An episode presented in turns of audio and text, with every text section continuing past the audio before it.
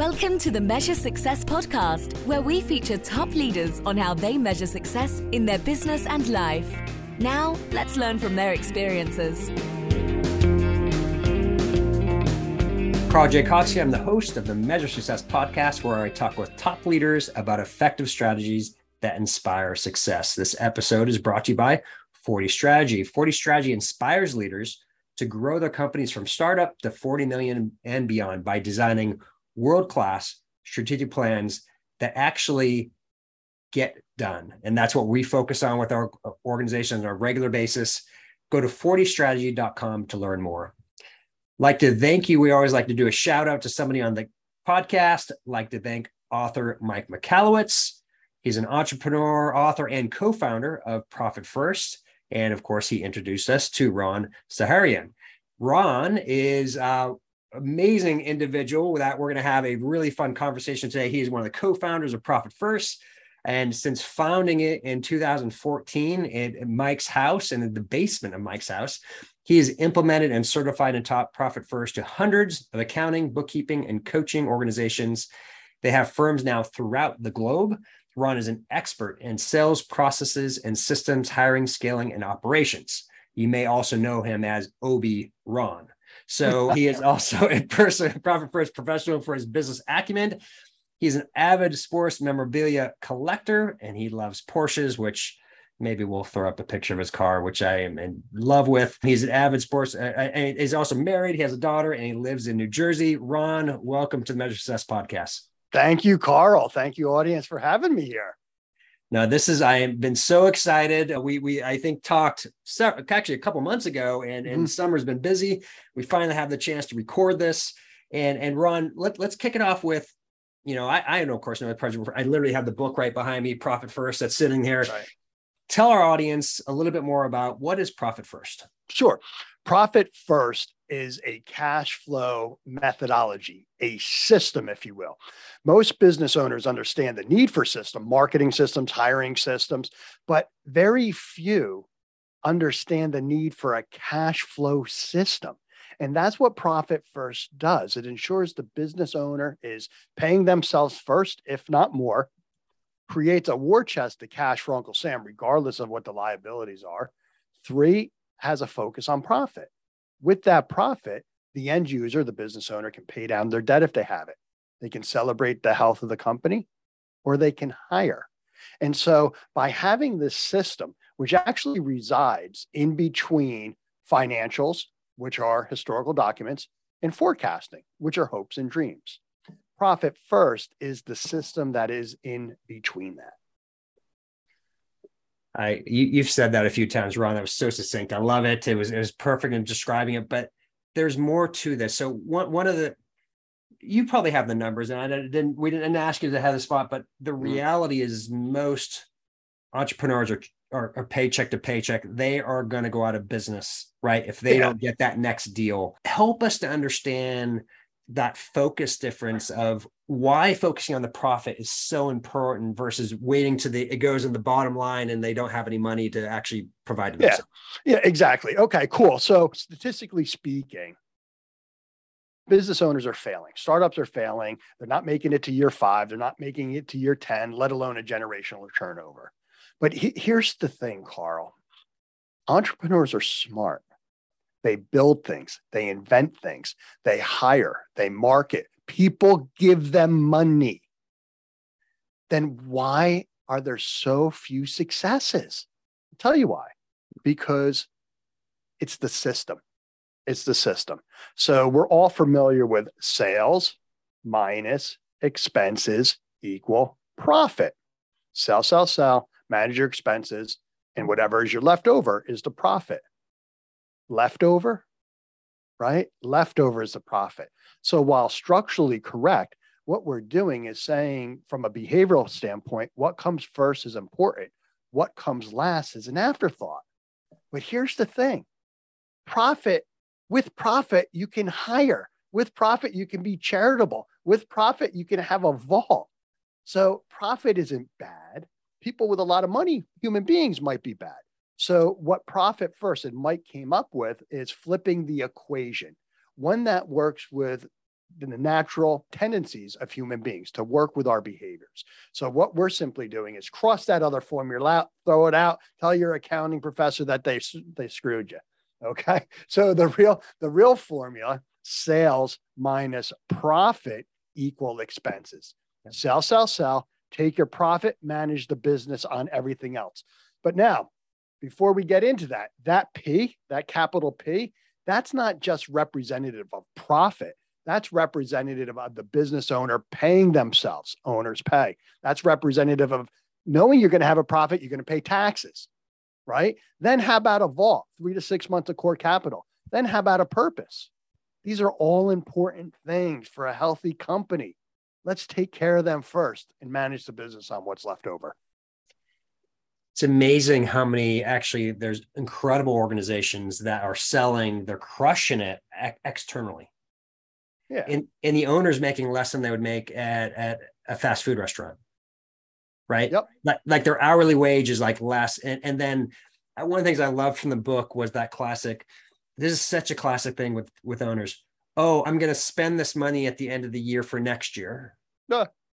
Right. So, so they, they, they're, they're constantly, oh, I'm doing this to save on taxes right? So they're breaking them again. But what they avoided is they're not even paying themselves through this process. They keep on thinking of their employees on a regular basis.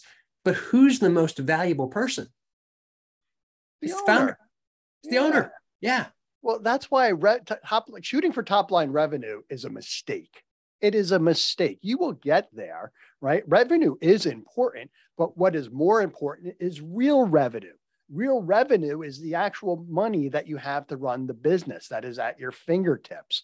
That taking out materials and goods. So if you're running a $5 million construction company and a 4 million of it are in goods, well, then you're not really running a $5 million company. You're running a $1 million company, maybe but Right. they're running it like they're running a 5 million. And so they're neglecting themselves. They're not paying themselves. They're sacrificing. They're doing all these things. And by simply saying, man, if I could just get another sale, everything will be fine. But that's the problem.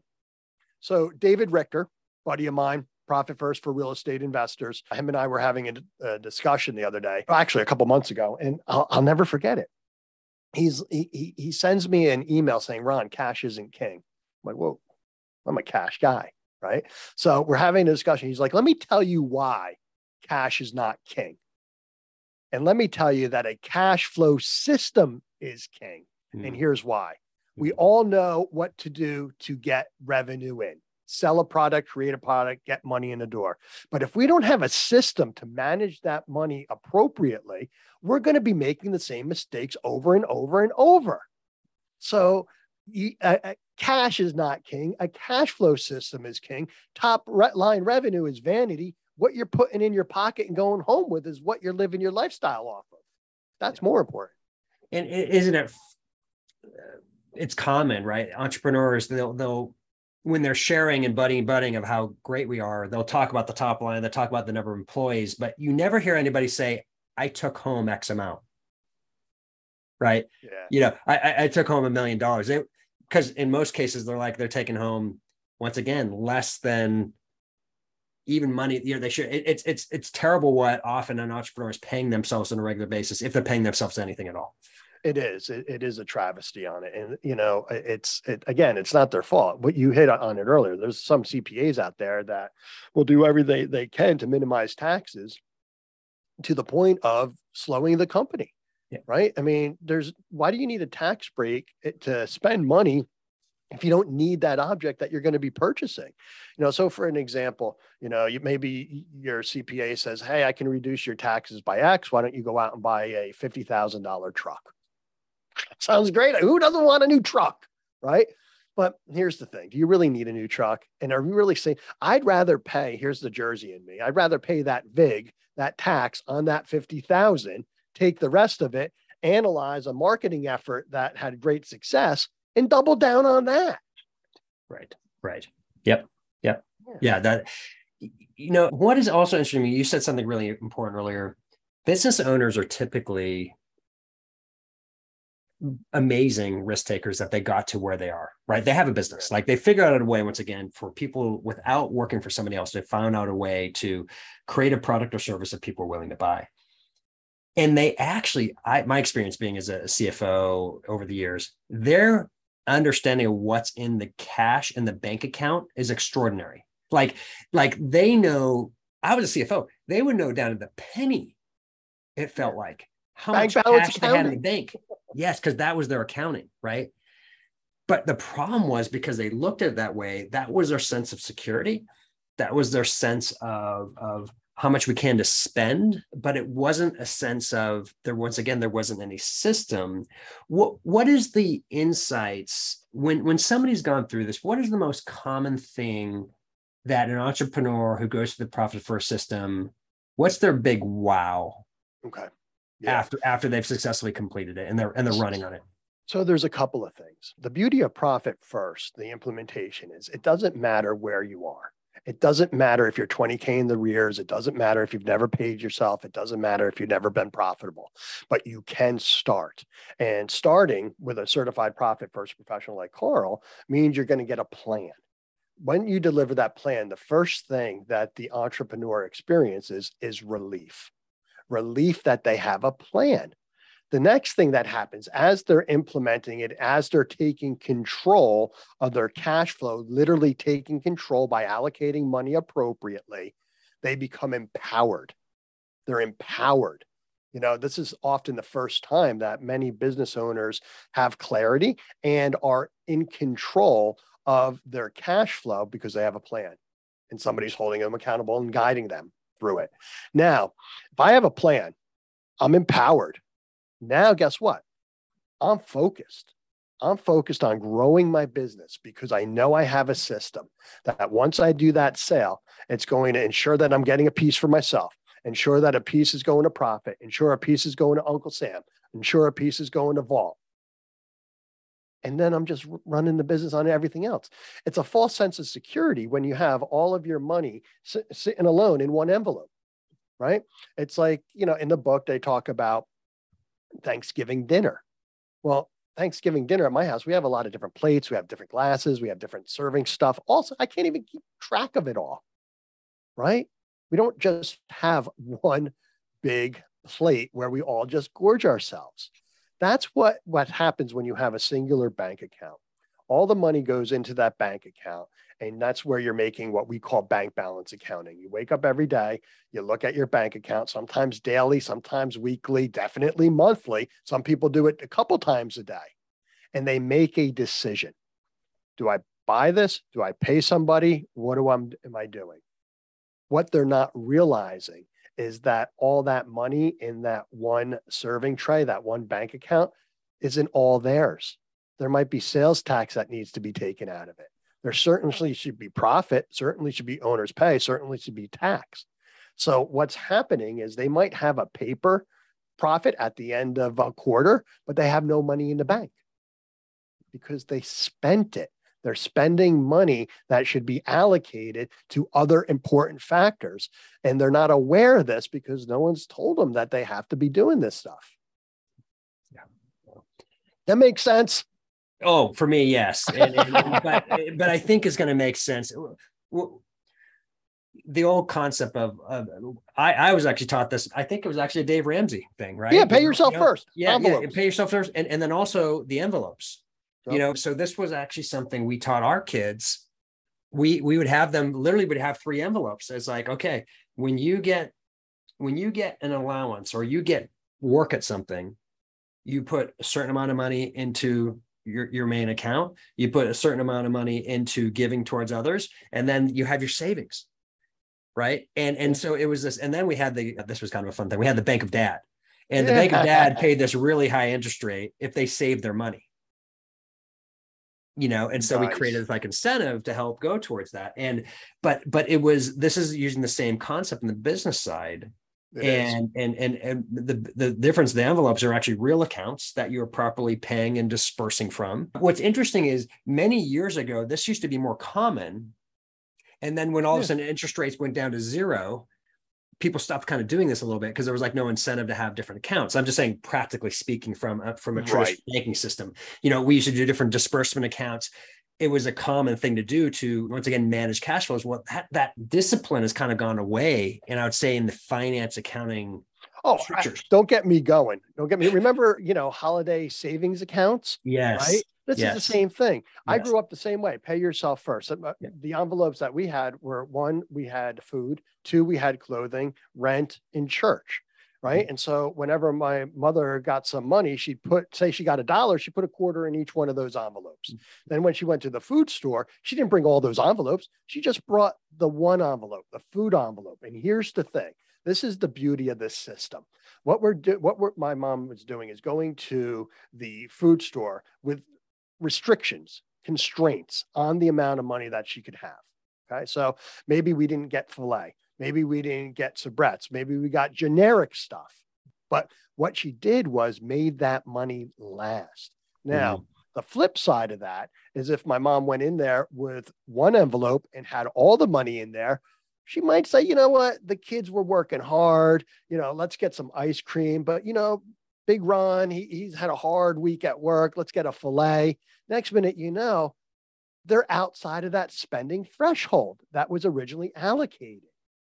And that's where a problem arises when people are over allocating and spending money. Because when resources are flush, it's easy to make decisions and buy stuff.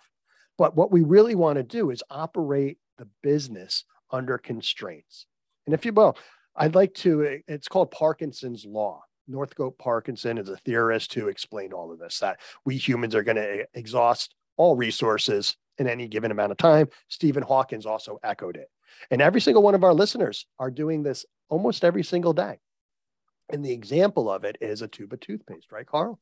you get up every morning, you got a brand new tube of toothpaste, you lay some on, some tube on there, some toothpaste on there, you brush your teeth, some falls off, no biggie, you squirt some more on there. But as that month goes on, right? We start cranking it over the corner. We're squeezing it, we're rolling it, we're rolling it, we're working hard, we're pushing so hard. Just that little amount, we call it a turtle head, pops on out, you get it, and it's amazing how fresh I can make my mouth with just that little bit right? They even invented tools, squeegee, the squeegees, and also you can cut them. That's innovative. That's doing more than less. You know, imagine operating your business that way. Mm-hmm. Wow, that's inventive, creative. Why I'm really cracking up laughing is so my my wife and I are she loves to do that. She loves to wait to make get the very last piece of toothpaste and i'm one of these like let's let's get the new bottle out and so it's like she's waiting for me to start complaining but what was really funny is I, re- I was in uh, traveling in Dallas over the past week for work for a client, and I ran into that, and I had the turtle. I was like, "Oh my gosh, I've got to that point." I'll tell you what, you cut it, cut it, and you're going to get a couple more days out of it. I mean, it's it, this is just habit. That I still do that. It's a habit. Yeah. You know, I want to I want to make sure I'm getting the most out of everything. Yeah. yeah. And and what's the, the true value that once again is the ROI you're getting that people are missing is that they yeah. instead of getting a, a 2x ROI or 3x ROI, they can get a 10x ROI on things. Right. don't get me going. I mean, a lot of uh, the listeners, if they're looking at their business as their retirement, well, they're in for a, a, mm-hmm. rude awakening because a lot of the businesses are not as profitable, not as valued as ones that are. Generally, it takes three to five years to get a company in at the right position to get a higher valuation. And so, what are people buying? Profits, processes, systems, right? If you don't, if you're not showing predictable cash flow, profits, processes, your business is not going to get the multiple that you want. And you're not going to get the retirement money that you thought you were going to have. No, you you nail when when I work with organizations on that valuation process, and and once again the same situation, they're not paying themselves. I have to explain to them, you understand the buyer is going to put that money back in, even though you haven't been paying yourself that for the past ten years they're right. going to put in a reasonable salary and they're going to reduce that from the the the discounted cash flows to figure out what the value is and they're like oh you know as this big light goes on It's yeah. like, oh, you you weren't helping anything out by not paying yourself because it's now discounted. And the really shame part is rarely does an organization get more than two to three times their current year salary. So it's like, why are you selling in the first place? Why are you not creating an engine, a process that can work without you as a shareholder? Oh, that you now you're talking my language. Let's let's create this business with systems and processes so that we don't want to sell it right? My my best friend Joe, you know, he he he runs a successful business, about three to five million, get give or take what's going on in the economy, but he's never been profitable. He's doing everything in his power to not pay taxes, which I get. Well, you know what? Joe tried to sell his business, and he couldn't get anything for it. But he hated it. He hated his business. He was miserable about it. Even though he was making good cash, it was just not a well run organization. A couple years after implementing Profit First, and he did it the best he could. He mm-hmm. wasn't following the rules in the book outlined exactly in the book, but he could rely on me where I know how to go off script and you know how to go off script and really, you know, design it and architect for a particular business, right? We just got back from vacation. This is five years later. He's loving his business. He hmm. works maybe two, three days a week. He's got it systematized. He's got profit. He's paying himself and he's looking at it as an annuity. It's amazing how fast that can happen. But you have to be willing to change. You have to understand. You have to be able to bend your mind just a little bit to this concept. Right. Right. And what is the challenge with it is is you know the the bean counters like like us so to speak have been doing this for eons right? I mean this is this is so ingrained and encultured in in traditional accounting. And and and so we get and then you have the tax accountants right? As you mentioned the same time trying to get you to make decisions that aren't in the best interest for the long-term cash flows right? Yeah. Well, the beauty business. is this isn't accounting and it's not right. bookkeeping, right? That's right. And so the the accountants and bookkeepers that may hem and haw over the methodology uh, don't have the clarity on how to operate it and they're making you know assumptions but also you know there's a lot of ego involved in the profession right mike, mike and i are not accountants we're not cfos and here's two guys in a basement you know creating a cash flow system right and, and so you know there's a little of that that goes on but this is a tool that not only can that the business owner like you can help your customers this is a, a tool where you can attract the type of customers that you want to work with mm-hmm. mm-hmm. right mm-hmm. you know so but it all starts with paying yourself first otherwise you know what are you doing that's right all right so at profit 1st mm-hmm. hey, once again you, you this has been a successful it's 2014 right? Is that what this was yeah founded? we went live 2014 the basement of his house. You know we we call them the oh. early adopters. Those were the first eight that signed up to where we are till today where you know we anchored the company our global headquarters in the town mike and i grew up in and we have over probably close to 600 globally certified firms, over 700,000 implementations of Profit First, everything from startups to $100 million companies.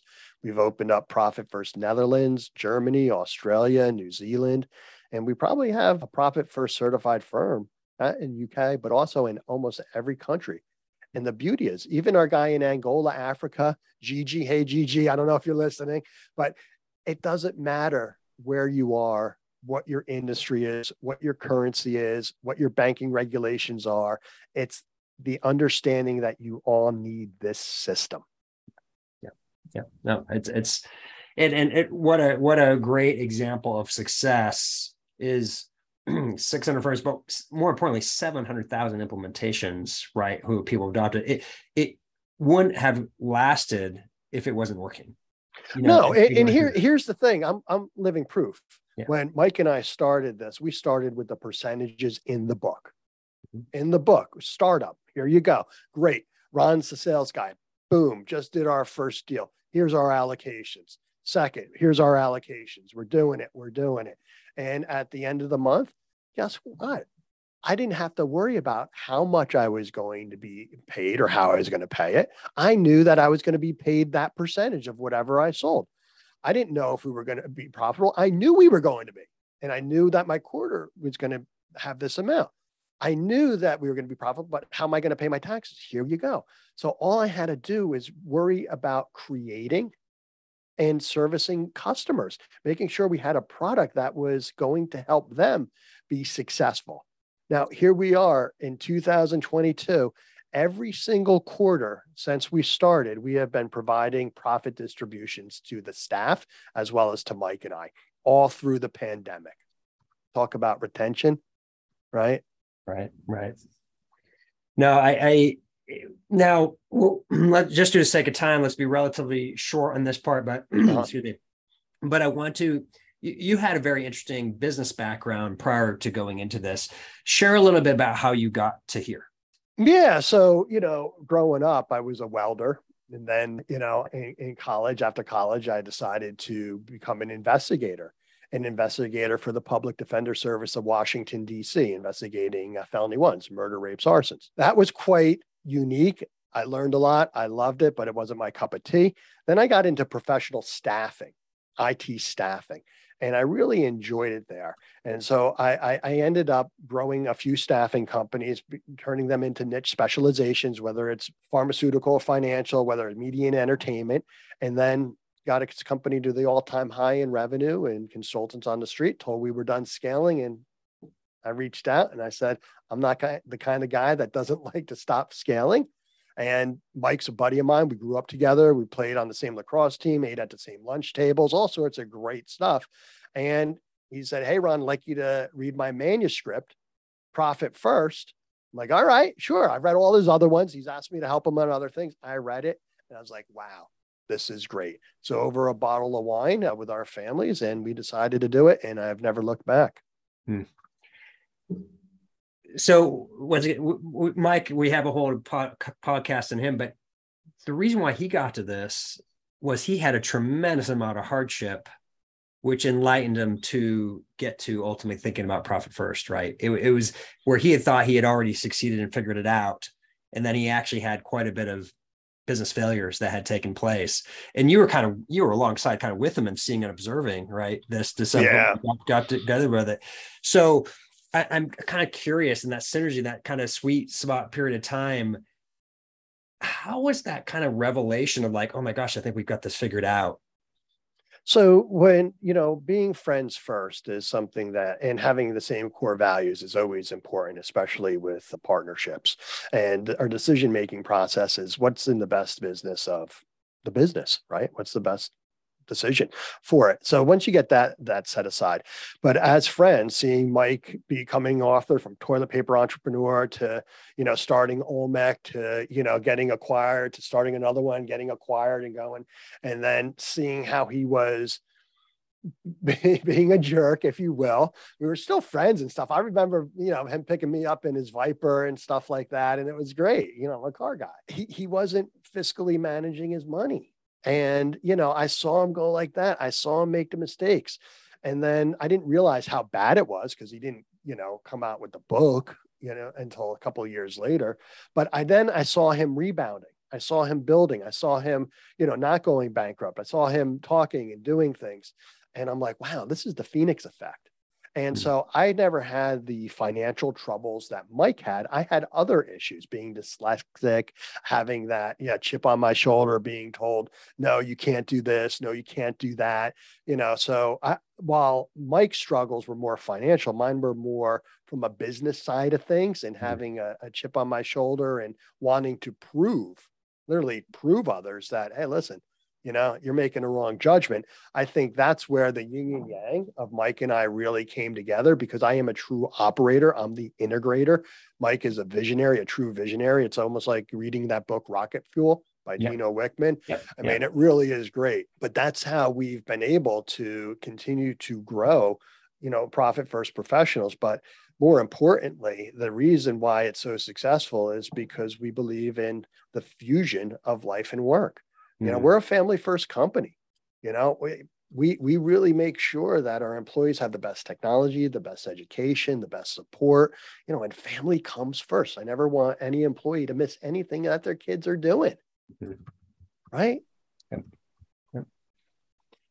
I love that. I, I so which leads us, of course, and we kind of skipped over the business measure success, but maybe we could ask them kind of back to back. Sure. H- how do you measure success at Profit First? So there's a couple of components that we look at. If we're, we're, we're talking KPIs, then a couple of the important KPIs are members, right? Then there's attrition and retention, Mm. right? So, so how we measure that is exactly that. We have our KPIs. We don't want membership to fall. We're going to have always have attrition, but it's not about, hey, let's shoot for this revenue, this revenue, this revenue. We know that if we hit these micro ones, that our revenue will be up there. Mm-hmm. So there's also employee, enga- not employee member engagement. You know, are, are, our two things retention, retention, retention, making sure that we're providing more joy for our members, more purpose for our members, right? Then two, really, and we could use some help with this. I mean, we, there's a lot of folks out there that don't understand that being a certified profit first firm isn't all about just profit first, right? It's it's such a transformation. So, you know, we're still working on figuring out how we're going to really nail that message. But that's what it is. It's it's it, one is this going to help a member Two, how do we attract members? Yeah, yeah, love it. Okay, so let's let's flip on to the the and you talked a little bit about the personal side right there when you're just talking about your experience with Mike and how how the family first, you know, family comes first. I love that. But you have a lot going on. You know, you have a lot of bar, fantastic, incredible growth, right? That you've experienced and seen over the years. What habits have you developed over the years to keep yourself focused so you can provide the greatest amount of energy work that you can do? Yeah, a, cu- a, couple of things. One, it started back in in high school and college, where you know I was I was told, no, you can't do this, no, you can't be in that class. Well, I always wanted to prove that I could be by doing my work prior to having fun. Mm. Okay, same thing in college, you know. So before I went out with the boys, you know, I want I finished my work. Now, that's a little bit of a scheduling thing. But what really makes the most difference in my life and what I teach kids, whether it's speaking at high school, college, or even in a, you know, in a professional setting, simple. Do what you say you're going to do by when you say you're going to do it and do it 3% better than expectations. If mm. you do that as a leader in your organization, people will see that. They'll rise to it. You do that as a husband, a wife, for your kids, for your family. They're going to appreciate that. You do what you say you're going to do, you're going to get shit done. You're going to be a rock star. And if you do it just a little bit better, just a little bit better than expectations, right? That's that's the key. So if I say I'm going to do something, I'm going to do it. I have three things to do for you, right? When we get off this call, I've written them down and I'm going to do it by the end of the day. I just declared it. Boom. Now, do I want to be that leader or that contact that doesn't send you these three things?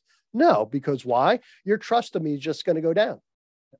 But if I do it better and make it friendlier and happier and do a little bit more, you're going to be like, man, that was awesome, Ron. Thanks. I love that. I, I you know, because that, two things you're, you're describing what many people would call integrity, right? Is is being consistent, saying, doing what you're saying, what you're going to do on a consistent basis. But it's also about building trust.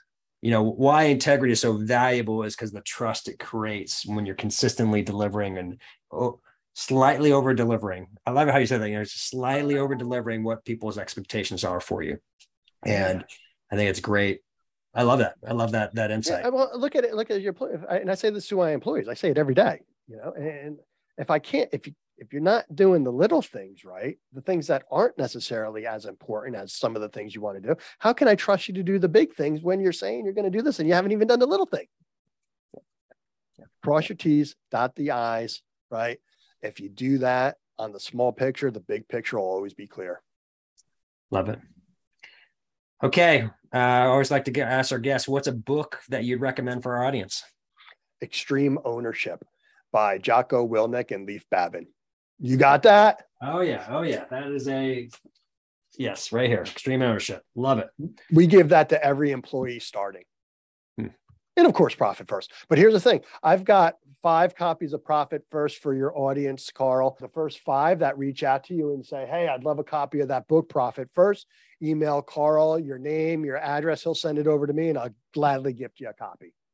That is very, very kind of you. And so just to, so we, will make sure we follow up with that. It's Carl J. Cox at 40strategy.com. Send me an email with, hey, Ron said he'd get us profits first, and we'll make sure that that, that gets taken care of. So thank you so much for offering that. That's very, very kind of you. And and last, let's see here. We got our book, we got our part. Ron, this has been an absolute pleasure to have you on the Measure Success podcast. And I look forward to our continued discussions as we have as we continue to support each other in our respective growth. And I just love, I love the passion that you and Mike have of the business you've created. Thank you. It's been my pleasure. And hopefully, you know, we'll see each other sooner than later. Absolutely. And to everyone else who's listening, we just wish you the very best at measuring your success. Have a great day. Thanks for listening to the Measure Success podcast. We'll see you again next time to learn from the best. Remember to subscribe now to get future episodes.